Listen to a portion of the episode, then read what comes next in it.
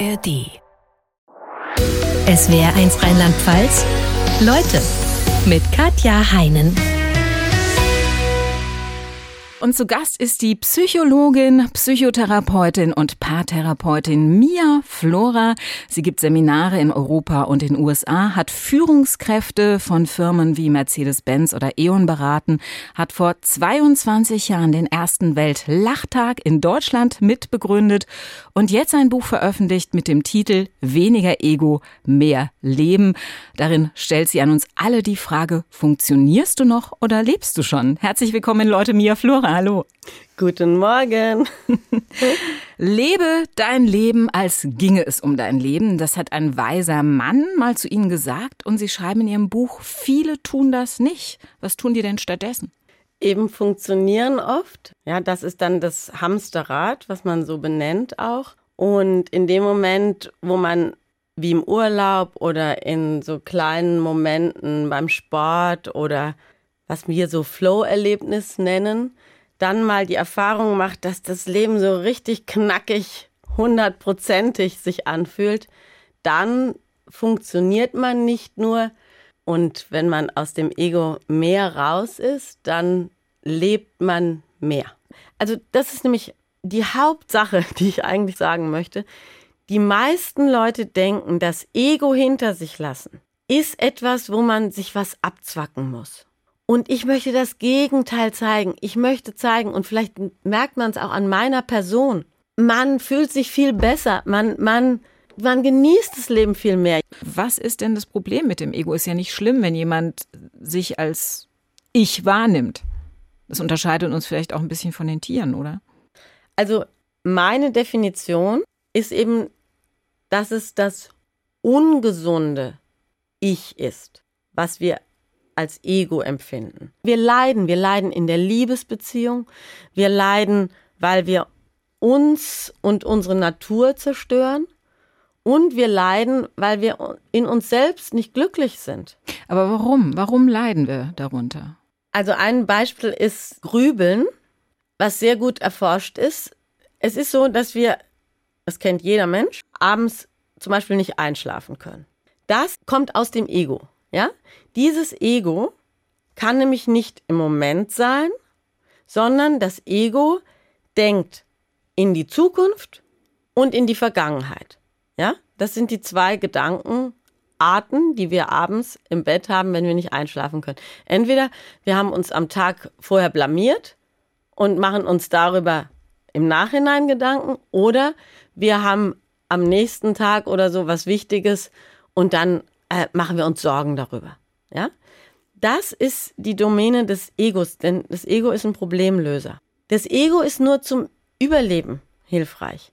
Aber zum richtigen intensiven Leben brauchen wir etwas, was jenseits des Ego geht, wo wir wieder wie Kinder richtig uns reinfallen lassen. Könnte man denn sagen, Ihr beherrschendes Lebensthema ist, dass nicht eines Tages auf dem eigenen Grabstein steht, hat vorgehabt zu leben. Sehr gut, sehr gut, genau. Also das ist für mich so, natürlich. Und das sagen auch alle Leute, die mich kennen, dass das nicht auf meinem Grabstein stehen müsste. Und das möchte ich eben auch für andere Leute gerne. Sie nennen sich inzwischen Mia Flora, meine Blume äh, übersetzt, haben eigentlich natürlich einen anderen Namen, einen anderen Mädchennamen gehabt, äh, einen Adligen, einen sehr schönen Adelsnamen, den sie aber nicht mehr nutzen und äh, auch nicht mehr in der Öffentlichkeit erwähnt haben wollen. Das respektiere ich selbstverständlich. Ähm, aber warum eigentlich nicht? Warum haben sie diesen Namen abgelegt und sind nur noch Mia Flora? Die Geschichte dazu ist, dass ich fand, wenn ich ein Buch darüber schreibe, dass man nicht so sehr im Ego ist, dann möchte ich auch eigentlich meine Persönlichkeit zurückstellen. Und ich persönlich habe mir dann gedacht, eine Blume, die kann individuell sein. Eine Rose ist anders als eine Lilie. Und gleichzeitig hat sie kein Ego. Und jede Person, also jede Frau, kann als die schöne Blume aufblühen, die sie ist. Und jeder Mann als auch die schöne Pflanze oder Baum, was auch, was auch immer man meint. Dass man einfach dieses Gefühl hat, ich darf als das, was ich bin, in aller Größe aufblühen Und trotzdem, wie eine Pflanze auch, muss ich dabei kein Ego haben. Lassen Sie uns äh, erstmal ja über Ihr eigenes Leben sprechen. Mit 13 haben Sie einen Satz gelesen, den Ihre ältere Schwester auf ein Blatt geschrieben hatte. Wie lautete der? Du selbst zu sein, nur du selbst, ist eine große Sache. Aber wie macht man das? Wie bringt man das fertig? Und da hatte sie ein Herz drum gemalt und man ist ja als kleine Schwester so, oh, was macht da die große Schwester? Und das muss irgendwas Wichtiges sein. Und wenn ich ganz ehrlich bin, bin ich immer noch dabei, diese Frage zu beantworten. Ja, weil, also das wird, wenn vielleicht auch alle Hörerinnen und Hörer sagen, dass in dem Moment, wo man wirklich das Gefühl hat, ja, jetzt bin ich so richtig bei mir selbst angekommen, ich glaube, wir sind immer auf der Suche danach, das zu erleben. Was mich wundert, Sie sind dann später erstmal nach der Schule auf eine Schauspielschule gegangen. Ist es nicht das Gegenteil davon, ganz authentisch man selbst zu sein? Denn dann schlüpft man ja ständig in andere Rollen. Also bei mir war es ein ganz anderer Ansatz. Es war einfach so, dass ich wirklich dachte, man kann damit die Welt verändern. Es gibt ja von Rilke diesen einen Satz am Ende eines Gedichts, du musst dein Leben ändern. Und für mich war es eben so, wenn Theater richtig gut war oder Filme richtig gut waren, dann hat es mir nicht nur gezeigt, du musst dein Leben ändern, sondern so die Möglichkeit eröffnet, dass man es ein bisschen spielerischer sieht. Und das wollte ich gerne Leuten vermitteln. Hat aber nicht geklappt, weil ich gleich am Burgtheater war als erste. Ja, eine renommierte Station gleich. Ja. Ne? ja, ich wollte nur ganz kurz sagen, warum es nicht geklappt hat, weil ich nämlich dann einmal im Abonnement-Publikum so mit den Leuten saß bei einer Aufführung und neben mir war so eine Stange und der Mensch aus dem Abonnement-Publikum ist regelmäßig eingeschlafen, bis er vorne auf die Stange gedotzt ist, so dass er dann wieder aufgewacht ist und damit war mein großer Wunsch gestorben, dass man damit Leuten was wirklich Bewegendes geben kann. Und dann habe ich irgendwann zur Psychologie und Psychotherapie gewechselt. Sie, Sie, haben ja, Sie hätten ja auch denken können, äh, bei mir schläft er nicht ein, wenn ich vorne auf der Bühne stehe. Ist ja vielleicht meine Chance. Ja, also ich kann Ihnen was sagen. Ich war schon als Schauspielerin irgendwie nicht so narzisstisch wie die anderen und deshalb ging es mir dann mehr um die Sache, als dass es jetzt nur ist, wenn ich vielleicht auf der Bühne stehe. Ob es dann klappt, weiß ich ja auch nicht. Sie sind auf der Suche nach Ihrem authentischen Selbst eineinhalb Jahre lang durch Asien gefahren mit dem Fahrrad. Äh, war das von Anfang an auf so eine Zeit festgelegt wie eineinhalb Jahre oder haben Sie gesagt, ich fahre einfach mal drauf los? Na, die Idee war, fünf oder sechs Jahre unterwegs zu sein. Es war gut so, weil ich glaube, wenn man noch länger unterwegs wäre, vielleicht irgendwann sagt man sich, ach, wieder so ein neues Land oder so. Aber für mich war es einfach die ganze Zeit wirklich sehr inspirierend. Wo sind Sie gestartet? Also die Idee war eben, in Istanbul zu starten. Und sind dann wohin gefahren von Istanbul aus? Zunächst die Schwarzmeerküste und dann äh, Richtung Ankara und dann Ararat, Persien und dann weiter nach Pakistan und nach Indien und dann dort sechs Monate nochmal geblieben in Nordindien und dann nach Kathmandu war die Endstation. Es klingt auf jeden Fall nach einer sehr, sehr spannenden Reise. Sie haben mit Sicherheit auch viele Menschen getroffen, Menschen unterschiedlicher Religionen kennengelernt, Christen, äh, türkische Sufis, in Indien buddhistische Gläubige. Was hat Sie an denen besonders interessiert? Also retrospektiv kann man sagen, dass mich immer das interessiert hat, wie werden Menschen glücklich? Und man muss schon mal als Fazit sagen, Menschen, die gar nichts hatten, zum Beispiel in so einem tibetischen Schla Slum, die waren viel glücklicher, die hatten Lachen im Gesicht. Und als ich dann zurückkam, konnte ich es gar nicht glauben. Menschen in dicken Autos, die so unglücklich waren und sich vielleicht aufgeregt haben, dass sie irgendeinen Kratzer am Auto hatten. Und das hat mich so interessiert, wie die Menschen letztlich eine andere Antwort auch finden als in unserem System und damit auch glücklicher sind. Und besonders die Tibeterinnen und Tibeter haben mich auch besonders beeindruckt. Mhm. Sie haben ja auch eine Zeit lang im Haus des Bruders des Dalai Lama gewohnt. Wie kam Sie zu der Ehre? Ja, das ist eine lustige Geschichte. Und zwar saß ich hier in Frankfurt im Publikum in der ersten Reihe, wo der Bruder des Dalai Lama mit seiner Frau über die Situation der Exilregierung Tibets sprach. Und in der Pause habe ich so gesagt, also weil wir irgendwie zusammenstanden, es ergab sich so, habe ich gesagt, ja, ich möchte eben mit dem Fahrrad dort nach Asien und eigentlich Richtung Tibet fahren. Da zückte dieser Mann seine Visitenkarte, sagte, ich weiß, was ich bis heute nicht verstehe, ob die irgendwelche Sachen wissen, die ich nicht weiß oder die wir nicht wissen hier. Jedenfalls, ich weiß und ich wäre bei ihm eingeladen. Und das hat mich auch die ganze Strecke, weil es wirklich manchmal wahnsinnig anstrengend war. Also einmal musste ich so das Fahrrad durch den Fluss halbwegs tragen, buxieren. Also so, jetzt nur ein Beispiel. Und dann habe ich mir immer gesagt, ja, du möchtest aber gerne diese Einladung, die möchtest du gerne annehmen. Und da möchtest du hin. Und dann war es anders als in diesem Gedicht. Es gibt so ein Gedicht, ähm, Zwei Ameisen wollten nach Australien reisen, aber bei Altona auf der Chaussee taten ihnen die Beine weh. und ich wollte aber weiter. Also da musste dieses Ziel erreicht werden am Schluss. Selbst wenn man das Fahrrad tragen musste, genau. Ja. Ähm, ich meine, vom Dalai Lama hört mir immer wieder Dinge, vom Bruder des Dalai Lama wenig. Wie lebt der? Was macht der? Also ich würde sagen, dass eben der Dalai Lama wirklich die Repräsentanz einer geistigen Welt ist, wohingegen der Bruder, ist ja der leibliche Bruder, insofern äh, ist er dann einfach mit in der Regierung. Aber das ist dann eher der Part, was wir hier so als Regierung haben, also die äußere also administrative Seite ist vielleicht zu Kümmert wenig. Kümmert sich gesagt. um die Organisation, kann man das so sagen? Ja, das ist die Regierung. Äh, äh, oder ich meine, es ist ja nur eine Exilregierung, aber trotzdem hat er halt wenn man so möchte, die repräsentative Funktion, dass man, dass man das Weltliche macht, wohingegen der Dalai Lama eben für das Geistige mehr zuständig ist, würde ich sagen. Und Sie haben bei ihm dann gewohnt? Wie wohnt er? In einem Palast oder?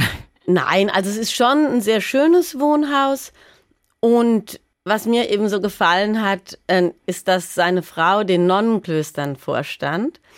Und dann mein Traum in Erfüllung ging, denn das wollte ich nun wirklich mal erleben, dass ich in so einem buddhistischen Kloster sein konnte. Und das haben die mir dann organisiert. Und das war ganz wunderbar für mich. Wie lang waren Sie da in dem Kloster? Das war gar nicht so lang. Also das es waren ein paar Wochen, weil wir auch immer dachten, ich dachte immer, dass ich weiterfahren sollte. Aber ein paar Wochen in einem buddhistischen Frauenkloster, in einem buddhistischen Nonnenkloster, äh, da haben Sie den meisten von uns auf jeden Fall was voraus. Ähm, wie hat man sich das vorzustellen? Wie sieht der Tagesablauf in so einem buddhistischen Nonnenkloster aus? Also erstmal, der Ort allein schon ist unfassbar. Also man hat eben diese Himalaya-Berge und es heißt ja nicht umsonst das Dach der Welt. Ja, und man stand noch vor Sonnenaufgang auf, also so ungefähr um vier. Und dann war diese wunderschöne Gebetshalle und da waren dann Kerzen und Gerüche und ich habe lauter Sachen gesagt, die ich eigentlich gar nicht verstanden habe. Ja, also man rezitiert ja so Texte. So Oft. wie beim Rosenkranzgebet vielleicht ähnlich, oder? Stimmt. Also das ist eben so, wenn man, das ist jetzt psychologisch dann auch interessant, wenn man eben die geistige Kapazität, wir haben halt eine bestimmte Kapazität, wenn man die mit Rosenkranzbeten oder eben so einer Rezitation von Texten, die man vielleicht gar nicht versteht, schon aufbraucht, dann kann man nicht so mit Gedanken abschweifen.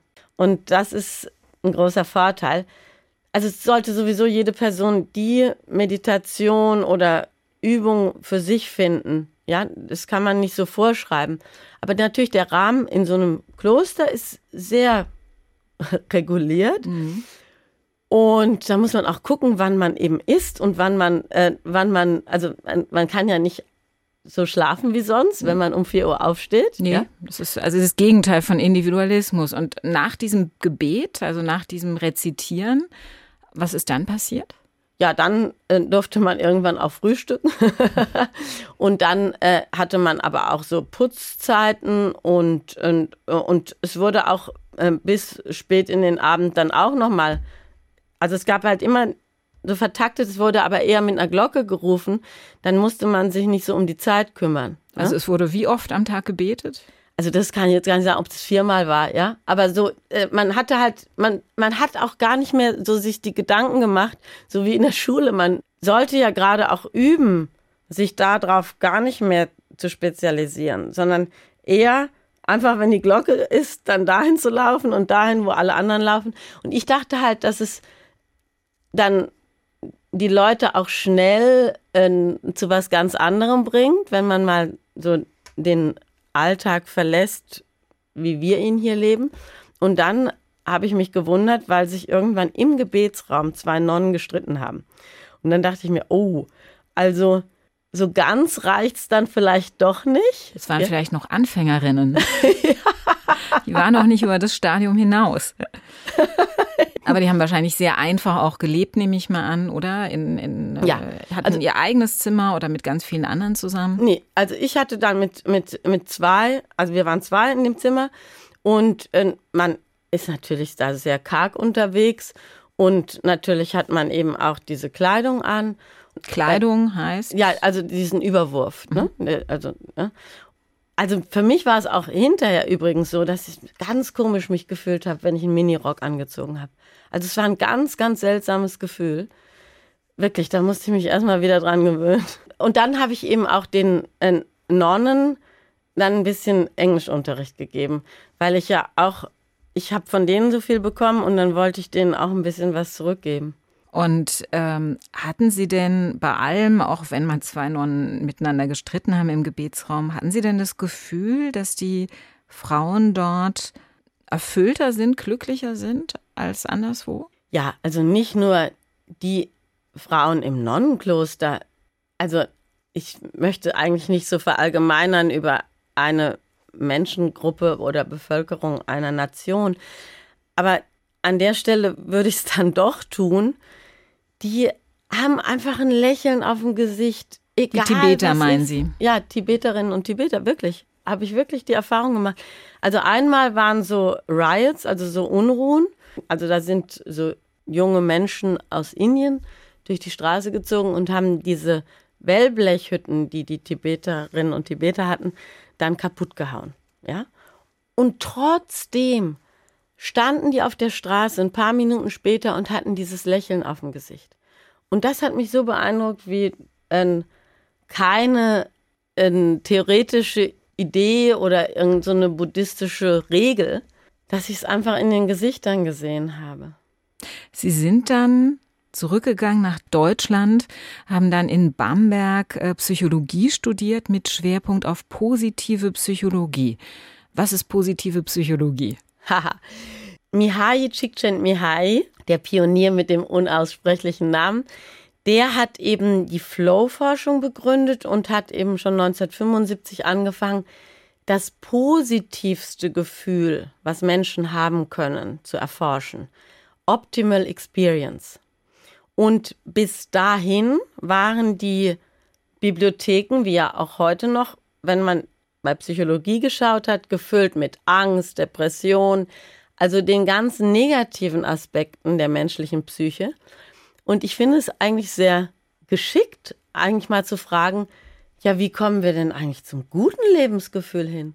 Was eigentlich jeder will auch, ne? Ja. Man will ja nicht nur über Negatives sprechen. Ja. Also das fand ich toll. Ich habe mich auch mit dem Mihai, Chikchent Mihai, ich durfte ihn dann nachher Mike nennen, angefreundet. Da habe ich ihn in L.A. besucht. Das war auch ganz wunderbar für mich. Ja, und da hat man auch gesehen, also wenn ich das kurz sagen kann, mit dieser positiven Lebenshaltung, der hatte richtig den Krieg mitbekommen. Ich habe richtig ihm angemerkt, dass es ihm von ganz tief innen dieses Bedürfnis war, das Gute für die Menschen zu finden. Und dann hat er eben seine Forschung dafür genutzt, wie kann es eigentlich Menschen besser gehen, von innen her besser gehen. Und das hatten Sie ja auch in Tibet schon erlebt, dass es da offensichtlich Leute gab, die nicht reich waren, die äh, auch Sorgen hatten, aber die trotzdem gestrahlt haben. Sie haben äh, in den USA äh, auch Seminare gegeben dann. Was waren das für Seminare? Ja, da habe ich sechs Monate in Chicago gelebt und das war eine Community, die angegliedert hatte, ein Obdachlosenheim für Frauen, wo ich gearbeitet habe. Und das sind halt immer die Extreme, aber wenn man sogar solche Menschen, die da auf der Straße leben und in den USA auf der Straße leben als Frau, ist nochmal nicht nur einen Zacken härter als hier, ja?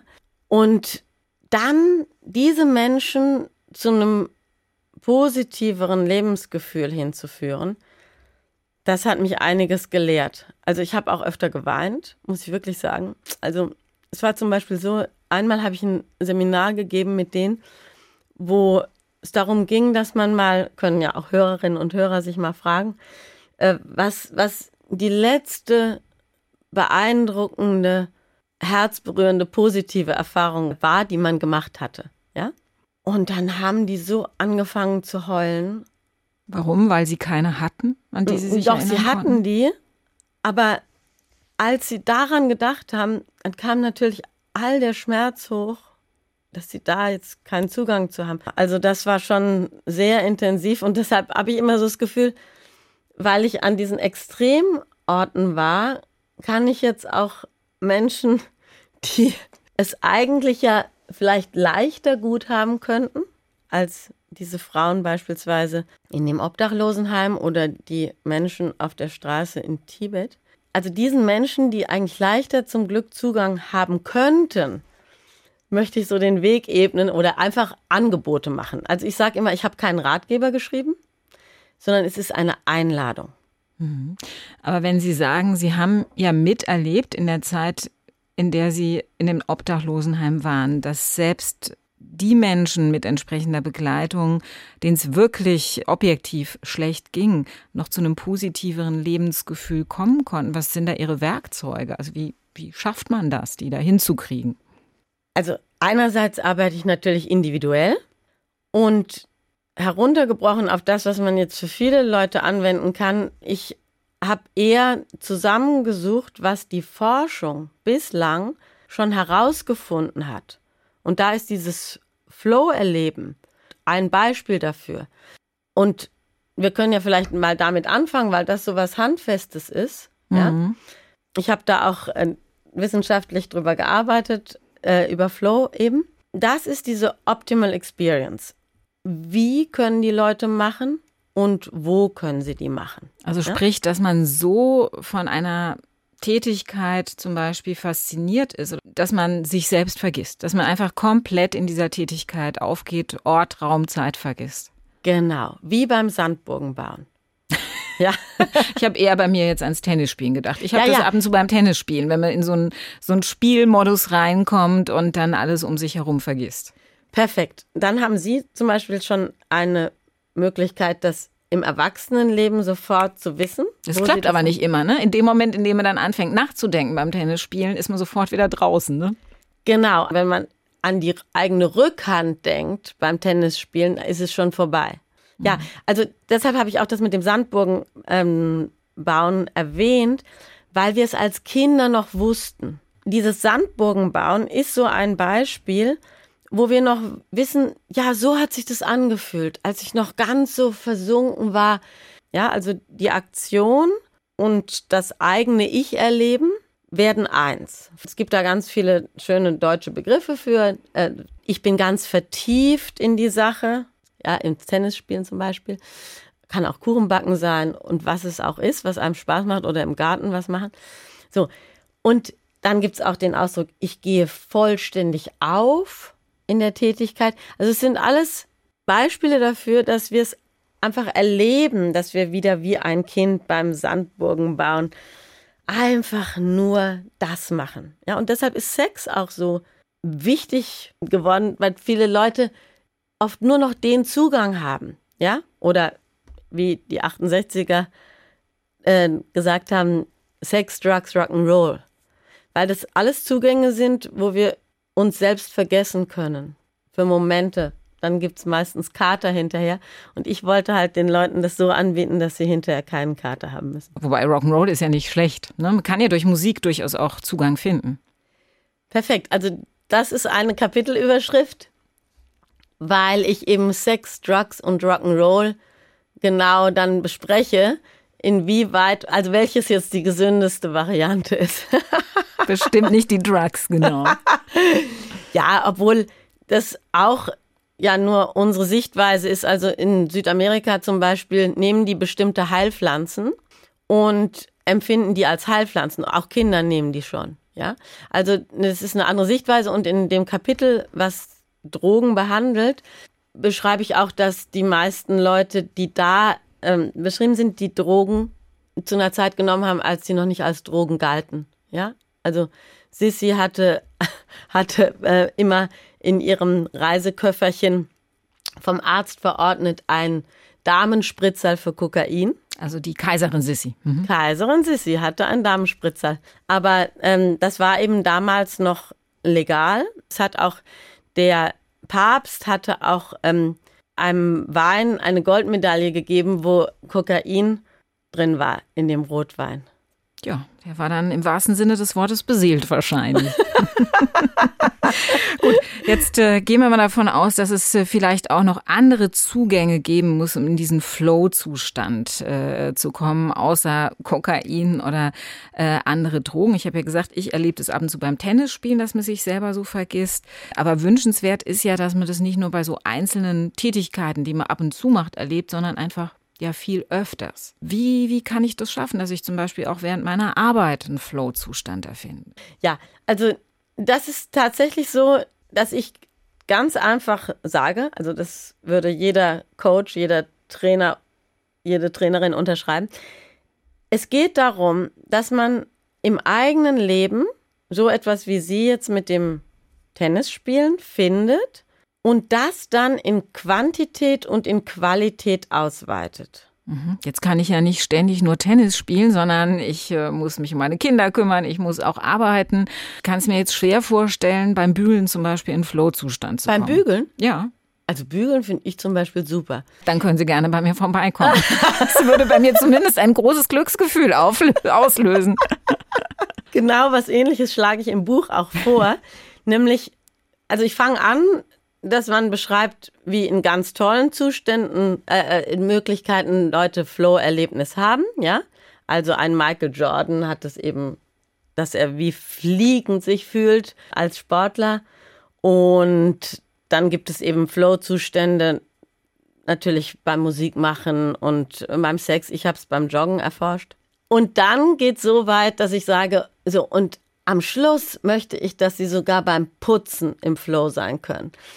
Und mein Vorschlag dann da ist als eine Möglichkeit, dass man sich mit einer Freundin verabredet und dann sagt man, okay, wir machen jetzt zwei Stunden bei dir und dann machen wir mal zwei Stunden bei mir. Und dann kommt man nämlich viel mehr in den Flow, weil man ein bisschen das ganze Spielerische angeht. Und ansonsten ist es aber auch so, dass Flow at Work also Flow bei der Arbeit, sogar erforscht wird, weil die Unternehmen wissen, dass sie die Kuharbeiter besser melken können, wenn die im Flow-Zustand sind. Es gibt nämlich auch Flow in Gruppen, was natürlich beim Fußball oder Sport zum Beispiel wichtig ist.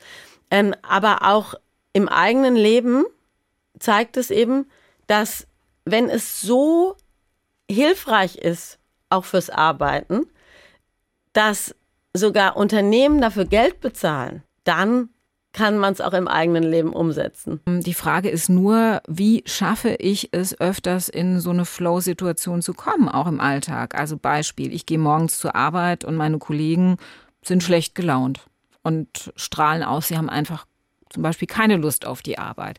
Wie schaffe ich es dann trotzdem, meine Arbeit so gerne zu machen, dass ich vielleicht in so einen Flow-Zustand komme. Also ich könnte über mich auch was beschreiben, aber ich beschreibe mal von einer Klientin, die genau diese Situation hatte. Und die hat mir dann gesagt, ja, sie hat es dann so gemacht, dass sie immer weniger die Aufmerksamkeit eben gegeben hat an diese so maulenden anderen und immer mehr versucht hat, in, in sich zu sagen, okay, ich gucke da aber nicht hin, wie die, als dass ich alles nur negativ bewerte.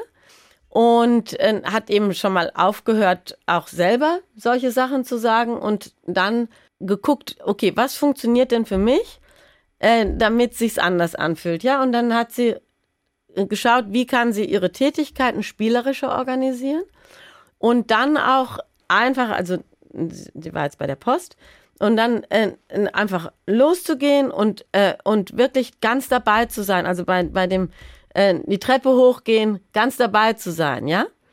ja ähm, Briefe zu stellen. Einfach Briefe zu stellen, ja? Ich habe auch im Buch eine Stelle von Momo, wo der Beppo, der Straßenkehrer, das beschreibt. Und dann sagt er so ganz süß zu Momo, also ich kann das jetzt nicht so gut, wie es im Buch steht. Weißt du, die Leute machen das so, die gucken bis zum Ende der Straße und dann ist es so lang und dann haben sie schon keine Lust mehr. So darfst du es nicht machen. Immer das, was genau vor dir ist. Genau das, was vor dir ist, jetzt. Und irgendwann ist die ganze Straße gemacht. Und das hat ihr auch so gefallen und dann hat sie das auch so angewandt. Hm, also einen Schritt nach dem nächsten. Und ich meine, wenn man zum Beispiel die Leute nett begrüßt, denen man Briefe überreicht, dann äh, kann das ja auch total schön sein, weil man was Positives zurückbekommt. Total. Also da ist man dann auch mit den Leuten mehr im Flow. Ähm, ja, also äh, das ist halt immer die Frage, wie kann ich es in mein eigenes Leben einbauen? Ja, also das ist mir so wichtig. Da gibt es jetzt kein Pauschalgesetz, aber so würde man es mit einem Kind ja auch machen. Man kann eigentlich den eigenen Kopf, das eigene Ego so behandeln, als hätte man jetzt ein Kind, wo man einfach nur in eine bessere Richtung lenken möchte, ja? Weil zum Beispiel Menschen arbeiten ja unter Umständen drei Viertel ihrer wachen Zeit, ja? Und dann ist es ja wichtig, dass man auch bei der Arbeit diese erfüllenden Momente hat. Ja, und dass man die ausweitet und auch weiß, wie das eigentlich funktionieren kann. Also in Cambridge zum Beispiel, ich bin vorhin mit einem Professor aus Cambridge, der hat mir gesagt, dass die immer die Tomato-Technik verwenden. Also immer in Scheiben geschnitten, dass man kleinere Einheiten hat. Ich merke das auch als äh, Therapeutin, wenn Menschen dann etwas erkannt haben, also wenn die zum Beispiel erkannt haben, ich möchte mehr Flow-Erlebnisse haben, ich möchte weniger im Ego sein, dann wollen die eigentlich einen Schalter umlegen und morgen anders aufwachen. Aber normalerweise ist es eben nicht so, dass man Schalter umlegt, weil wir eben keine Maschinen sind. Und deshalb, wie bei Kindern auch, dann gibt man denen Erfahrungsmöglichkeiten, wo sie mal die Erfahrung machen, dass es funktioniert. Und das dann wie bei Kindern auch, wenn die schwimmen lernen. Die machen einen Zug und dann stellt man sich ein bisschen weiter weg und dann machen sie drei Züge. Und so immer ein bisschen mehr Flow. Sie sprühen selbst vor kreativen Ideen. Das war, habe ich das Gefühl, schon immer so. Vor 22 Jahren haben Sie den ersten Weltlachtag in Deutschland, in Berlin mit ins Leben gerufen. Wie sind Sie auf die Idee damals gekommen? Das war tatsächlich ein Freund aus Nordindien, also ein Tibeter, den hatte ich etwas unterstützt und dann war er nach Deutschland mal gekommen und in der Küche stehend sagte er so, ja, in Indien, da lachen wir morgens im Park. Und habe ich gesagt, wie, was macht ihr? Ja, äh, da trifft man sich morgens und dann lacht man. Und da habe ich so gedacht, das fehlt so in Deutschland, ja, das fehlt so absolut. Inzwischen ist ja schon besser geworden, aber es war so ein Entwicklungsland in Sachen Lachen hier. Und Kinder lachen ja noch ganz viel und Erwachsene fast gar nicht mehr und so weiter. Naja, und dann habe ich mir so überlegt, ah, da müsste man jetzt was unternehmen und habe noch ein paar andere gefunden in Berlin und dann haben wir eben auf dem Alexanderplatz den ersten Weltlachtag ausgerufen und äh, ich habe auch in einer Kirche die alte Tradition des Osterlachens wiederbelebt. Da war die Kirche voller als an Weihnachten und dann äh, habe ich die Hälfte jodeln lassen und die andere Hälfte frohlocken. und es war so wunderbar. Also es ist tatsächlich so, dass man beim Lachen auch ein Stück weit aus dem Ego rauskommt, weil man zum einen wieder lacht wie ein Kind und zum anderen ist auch wenn man sich selbst und das eigene Leben ein bisschen spielerischer und mehr mit Lachen wie so ein Narr anschaut, dann ist es auch schon leichter. Ja, man nimmt sich selbst nicht so ernst immer. Ja. Ne? Ja. Genau, und das hat was, ähm, was Befreiendes. Diesen Weltlachtag gibt's ja bis heute, wird, glaube ich, immer am ersten Sonntag im Mai rund um den Erdball gefeiert. Drei Minuten werden da zusammen gelacht. Jetzt hat man oft den Eindruck, es gibt ja wenig Grund zu lachen, wenn man sich umguckt. Es gibt die Klimaerwärmung, es gibt den Ukraine-Krieg. Wie wichtig finden Sie es, dass wir trotzdem lachen? Wahnsinnig wichtig. Also wenn Sie nochmal das Bild von vorhin nehmen, dass wir unser Ego, unseren Verstand wie ein Kind behandeln können. Wenn eine Situation ist, wie wir sie jetzt haben in der Welt, wo viele Leute das als apokalyptisch empfinden, immer mal im Hinterkopf, wie würde ich das meinen Kindern vermitteln?